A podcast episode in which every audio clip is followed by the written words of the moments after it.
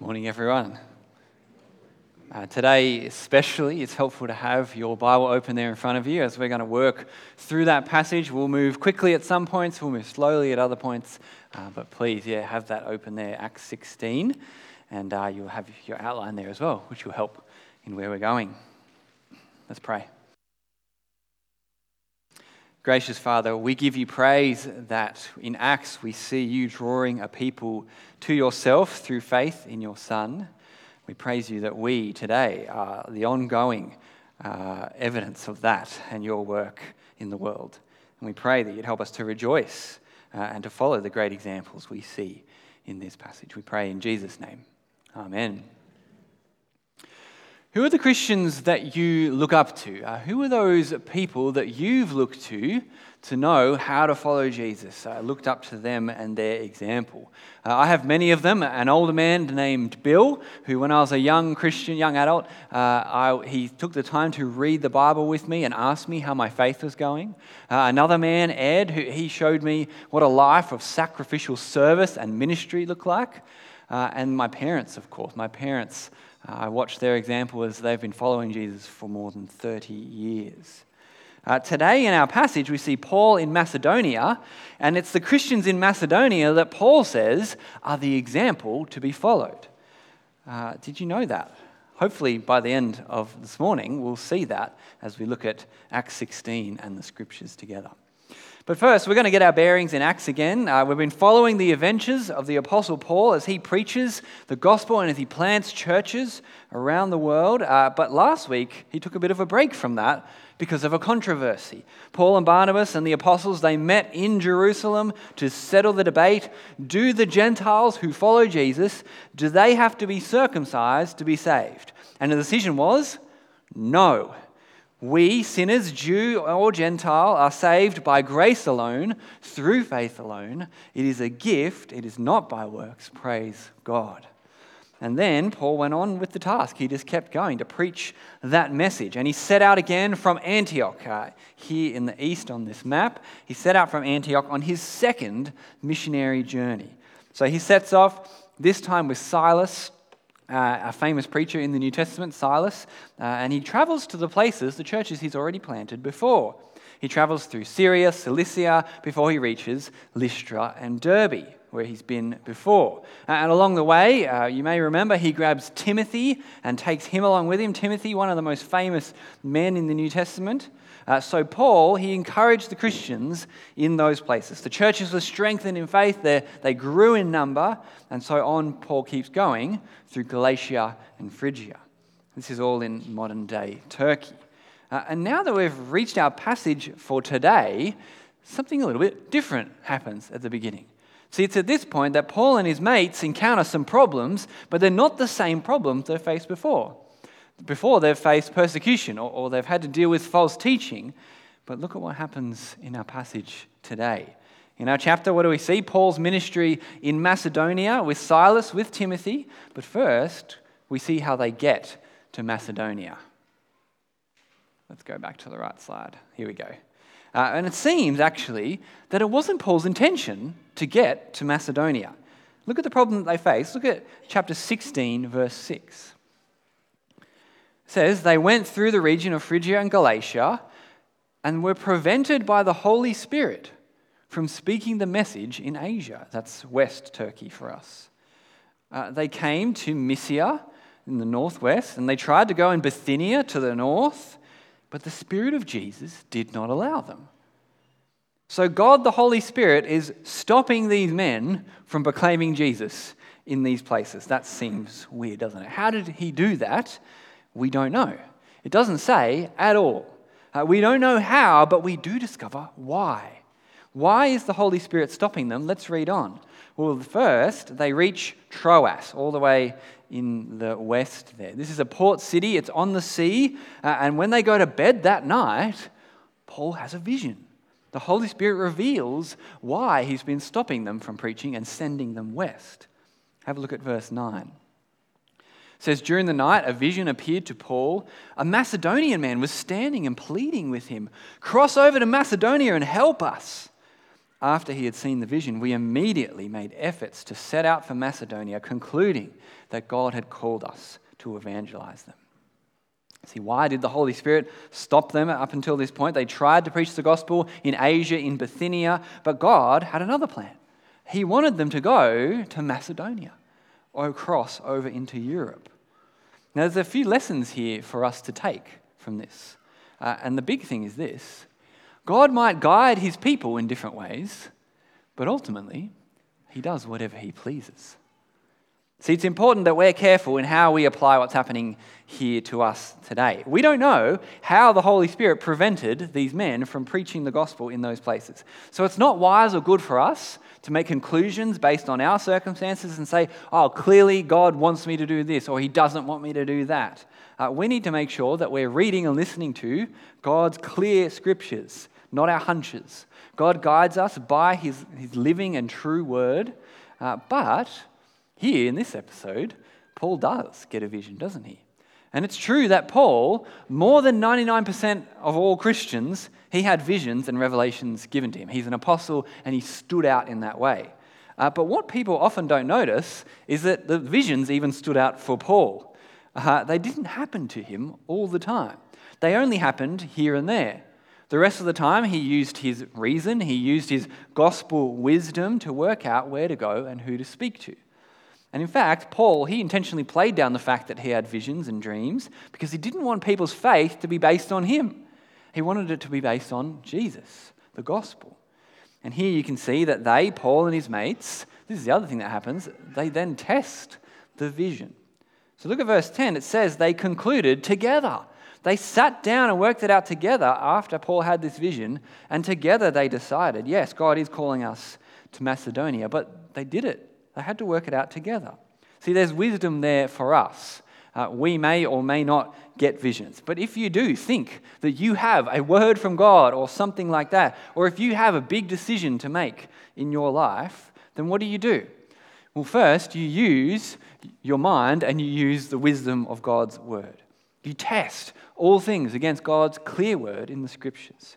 And then, if you still have to keep thinking about it, you talk to your brothers and sisters in Christ about. You don't go rogue and just go off and do something yourself.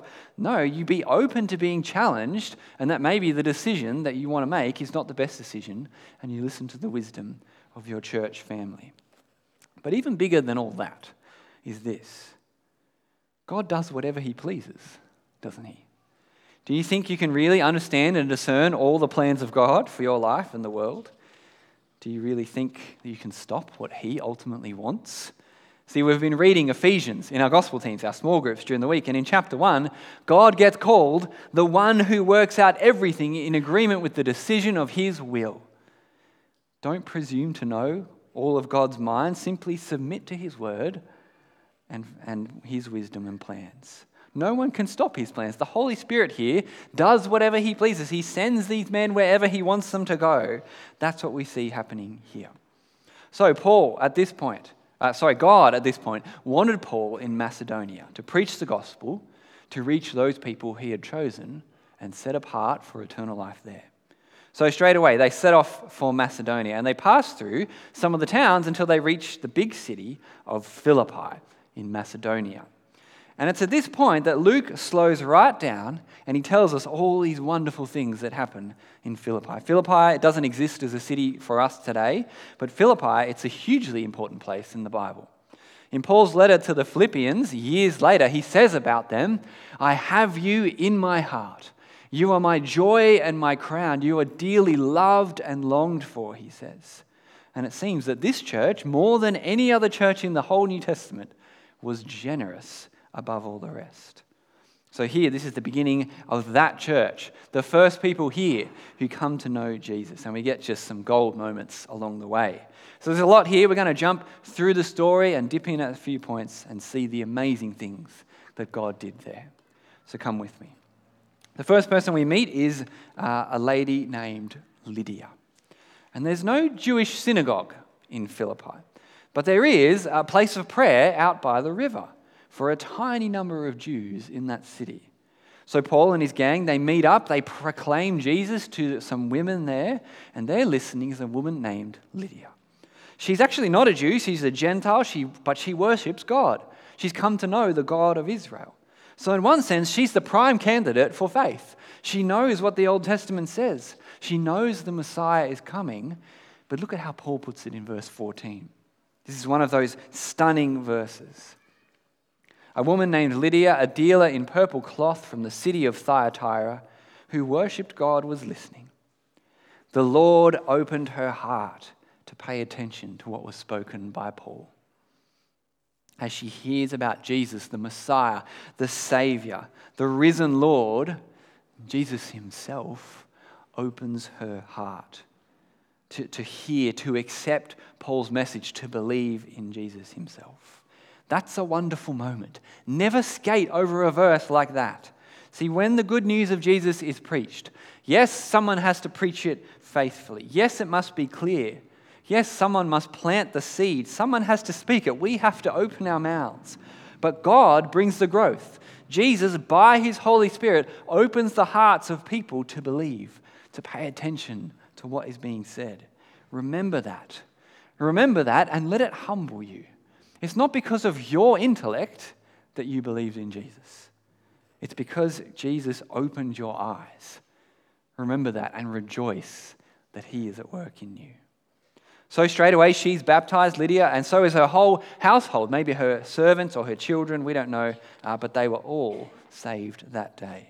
The Lord is at work. This is the beginning of the church in Philippi, and it's meant to get us excited. Another person, another household in a new city has come to know Jesus. Praise God. Does that not stir you? Well, then the boys, Paul and the boys, they keep up their ministry in Philippi, and more amazing things happen. As Paul continues to proclaim Jesus, they meet a demon possessed girl. She's a slave, and she makes money for her owners by fortune telling. Now, we might have all kinds of questions about this girl, excuse me, and her abilities and this demon. Uh, but at this point, Paul, uh, Luke, he's not interested in those questions. He just wants to show us the power of Jesus. Look at verse 18. For whatever reason, Paul puts up with her for a few days, uh, but then he's fed up. Look at verse 18. Paul was greatly aggravated and turning to the Spirit said, I command you in the name of Jesus Christ to come out of her and it came out right away. Such is the power and the name of Jesus. Satan and his demons, who hold this world in sway, they don't stand a chance. What's the lesson for us? Demons and evil spirits are real. Here they are. But if you're in Jesus, if you're with him, you have nothing to fear. If you're in Jesus and he's the Lord and his spirit is in you, he rules over them. He's defeated them. What, can we fear? Nothing. But this then triggers a chain of events that I think Paul was trying to avoid. When the slave girl's owners realize they can't make money off her anymore in her fortune telling, they are livid. And so they grab Paul and Silas, they take, him, uh, to the author- they take them to the authorities, they accuse them of being reckless and, and meddling, and then we get another one of those kind of chaotic frenzies in the book of Acts we see this clear picture of what humanity is really like. Look at verse 22. There's no trial, there's no evidence. They, they just accuse and then they strip Paul and Silas and they beat their backs with rods and then they throw them into the deepest cell of the prison and chain them up. It's horrible, it's, it's a great injustice. Now, I'm sure this is not the ideal situation that Paul wanted and had planned when he cast out that demon, but it doesn't take God by surprise. No, this falls exactly in what God was planning because he then uses this for his glory. See, we get the famous story of the Philippian jailer, one of the most famous conversion stories in the Bible. Just look at it again and see how beautiful it is. It starts in verse 25. Look there. What do Paul and Silas do in their dark situation? How do they respond? They pray. They sing. They can't sleep from their wounds they're, they're, and the hard prison floor. Maybe it's cold and they have these chains on. So, what do they do? Through the night, they sing hymns of praise to God. It's like we've been seeing in the book of Ephesians again in our gospel teams. Paul and Silas know that they have every spiritual blessing in Christ. And so, whatever happens, whatever happens to our circumstances, whatever happens to our bodies, nothing can take those things away. They can't help but sing the praise and glory of God even in this situation. And all the prisoners can hear. See, God uses it for his glory. Paul and Silas sing God's praises through their suffering. Everyone can hear it. Is there any more powerful testimony than that? Than when God's people, through their struggles and through their suffering, hold on to faith in Jesus and continue to declare his praises. It's what the world looks on and sees, and, and they can see the power of the gospel and that Jesus is worth it. But it's now that God decides to act again and do his version of a prison break. Uh, we all love a good prison break story. Here's God's one. Have a look at verse 26. Suddenly, there was such a violent earthquake that the foundations of the jail were shaken, and immediately all the doors were opened and everyone's chains came loose the jailer. He's meant to be guarding all these people. And he wakes up, he sees the whole place wide open. He knows his boss is not going to be happy with him, so much so that he thinks he's going to kill me, so I'm going to take that into my own hands now. But Paul, he stops. He says, Stop. He shouts and says, We're all here. But the jailer, shocked and humbled, well, he knows something amazing has happened, and he knows that it must be Paul's God who's done this he falls down before Paul and Silas and he asks the most important question that anyone can ask. Look at verse 30. He says, Sirs, what must I do to be saved? What a question. See, that's the question that every single person should ask. It's the question that every Christian wants to hear from their friends and family, isn't it? Uh, I, once, I was once asked this question by someone. Uh, it was a guy who was invited to church by someone, uh, and uh, it was their first time to church. After the service, I introduced myself. I was trying to be friendly, and, and straight away the person said, So, what do, what do you have to do to be saved?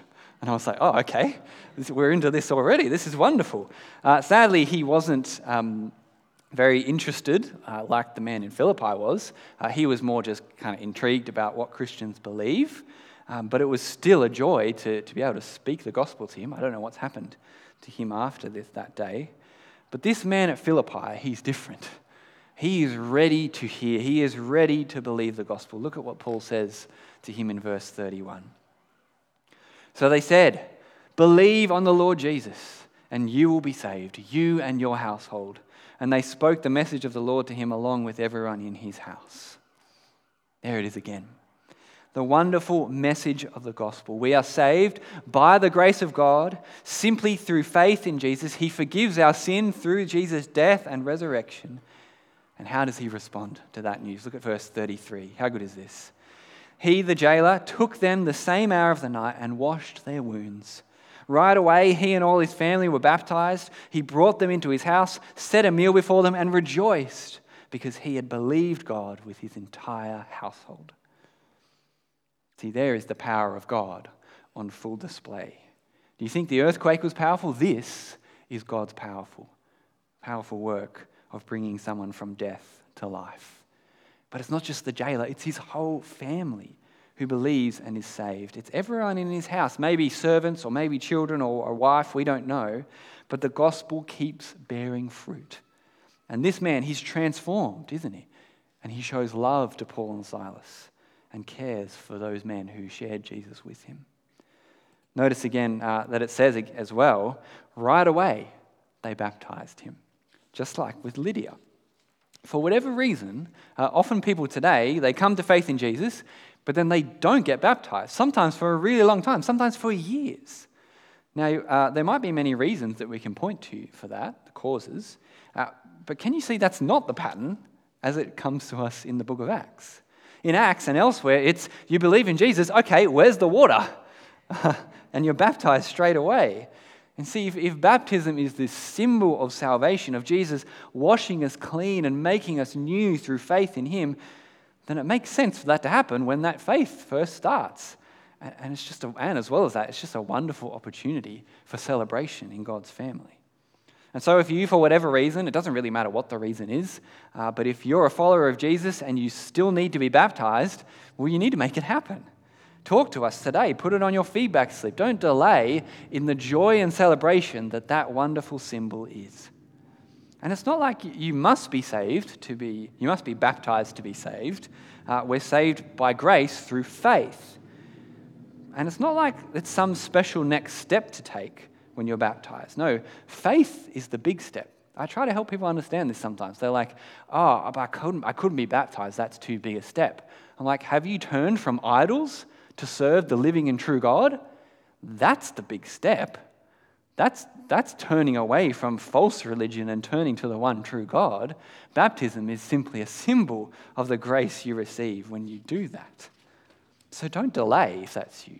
Take Jesus at his word. He, he said to his disciples, repent, he said to his disciples, go and baptize. And Peter said, repent and be baptized, every one of you. And I'm sure that all of us together will rejoice with you when we see you stand up here and receive that wonderful symbol. It doesn't get better than that. Did you know that our next Sunday there's a new Christian being baptized at our Bexley North service? Praise God for that. And next Sunday as well, we're baptizing my little boy Eli next Sunday morning. So now two households in Philippi have come to know Jesus. I should say we should have got Eli baptized sooner, according to what I just said. But anyway, don't worry about that. Uh, so now two households in Philippi have come to know Jesus and salvation in him. It didn't go to Paul's plan, did it? But it went exactly to God's plan. This is the birth of the church in this city. It's beautiful. We should rejoice in this. It might seem like humble beginnings, but this is God's power at work in the world. The gospel is God's power for salvation to everyone who believes. This is Him breaking in to history and shining light in the darkness. It is wonderful. Well, all this happens in the middle of the night. It was a really big night uh, for these guys. Uh, and in the morning, the authorities, they want to wrap up this matter. Off you go, Paul and Silas. We don't even care about what we've done to you. You can leave. But Paul is like, uh, no. Uh, you beat us in public without a trial. You put us in jail for no reason, and we're Roman citizens. He plays the Roman citizen card. And so the officials, they're afraid now. They apologize. They plead with Paul and Silas, please leave. We don't want to get in trouble for what we've done to you. Uh, and so Paul and Silas, well, off they go. They drop into Lydia's house. On the way, they say goodbye to the Christians, and off they go.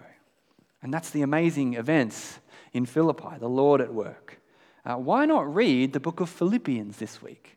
And you can see years later what Paul and the Philippians said uh, to one another to encourage each other uh, as they continued in faith. Well, now, in the last part of our passage, uh, Paul is in the other parts of Macedonia, in Thessalonica and Berea. And there's a few encouragements and lessons to draw from here. We won't delve into it all, but we'll dip in as we go. So, the next town that Paul goes to with Silas is Thessalonica. You can go to this city today, uh, and we can see in chapter 17 what happens there. So, what happens? Three uh, things play out in the same way that they did in other places. For three weeks, uh, Paul preached in the Jewish synagogues that Jesus is the Messiah. Uh, praise God, some of the Jews believed, and many, many Gentiles believed. God is at work, the gospel bears fruit, the church is born. And as usual, what happens? The Jews who refuse to believe stir up trouble and a riot and an attack. Uh, and they, they attack the Christians trying to find Paul and Silas. They, they grab a man called Jason, a faithful man. And he refuses to give up where Paul and Silas are. And so the authorities, they fine him. Uh, and then Jason and the believers that night, they send off Paul and Barnabas. Not oh, Paul and Silas, Freudian slip. Uh, Paul and Silas off to the next town. And that's just another example, I think, if we stop and think about it, of the gospel transforming people. See, these people uh, defended Paul and Silas, hid them, sent them off, risked their lives because Jesus is worth it. He's worth the risk. He's worth the, the pain or the physical harm or the loss of money or security. Uh, the gospel of grace is good enough to hold on to and live by. So you can see more of their example in the book of Thessalonians. Uh, so you, Paul was in Thessalonica. He then wrote to the Thessalonians years later. Why not read 1 and 2 Thessalonians this week? And so off Paul and Silas go to the next town. This is our last part in Macedonia. This is the city of Berea. Uh, today, this city is called Varia. And something amazing happens in Berea that doesn't happen anywhere else. So look at chapter 17, verse 11. Paul and Silas preach in the synagogue, and verse 11, the people here were more open minded than those in Thessalonica, since they welcomed the message with eagerness and examined the scriptures daily to see if these things were so. Consequently, many of them believed, both Jews and Gentiles. See, this is a great uh, model for us. These are people who trust in the Word of God. They examined and tested everything Paul was saying against the Old Testament scriptures.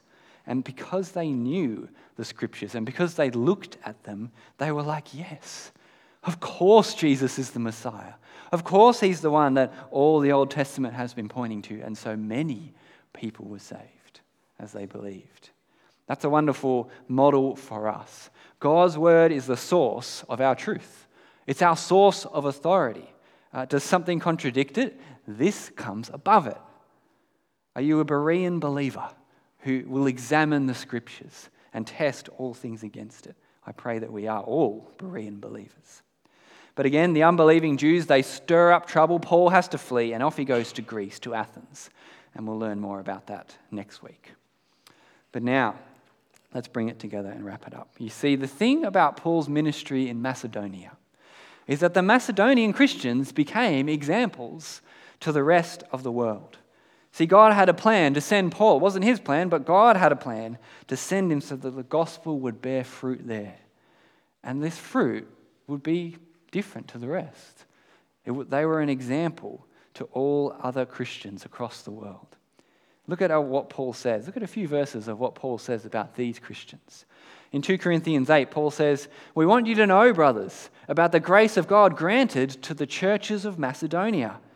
During a severe testing by affliction, their abundance of joy and their deep poverty overflowed in a wealth of generosity.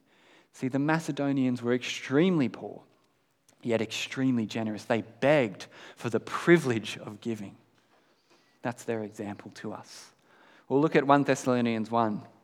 Uh, Paul says, You became an example to all the believers in Macedonia and Achaia, Greece. Uh, for the Lord's message rang out from you, not only in Macedonia and Achaia, but in every place that your faith in God has gone out.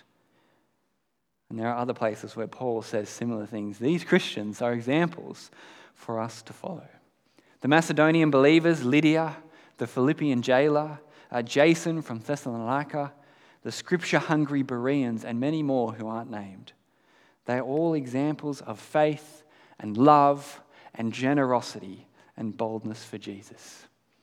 So, again, I encourage you this week pick up the book of Philippians, pick up uh, 1 and 2 Thessalonians, and read their example and follow it. But more than that, Jesus deserves the glory. Isn't that right? Because it's his gospel. And it's His grace that transformed them. It's, Paul, it's Him, it's Jesus who sent Paul and Silas to preach the good news. It's Jesus who opened Lydia's heart to believe. It's Him who brought those Macedonians to Himself to the glory of God the Father. It's Jesus who works in us by the same gospel. And so let's pray that He would work in us and grow us like these Macedonian Christians. Uh, I'm going to pray one of Paul's prayers that he wrote to the Macedonians. Uh, we're going to pray this wonderful prayer from 1 Thessalonians. Uh, please join in uh, with Amen at the end.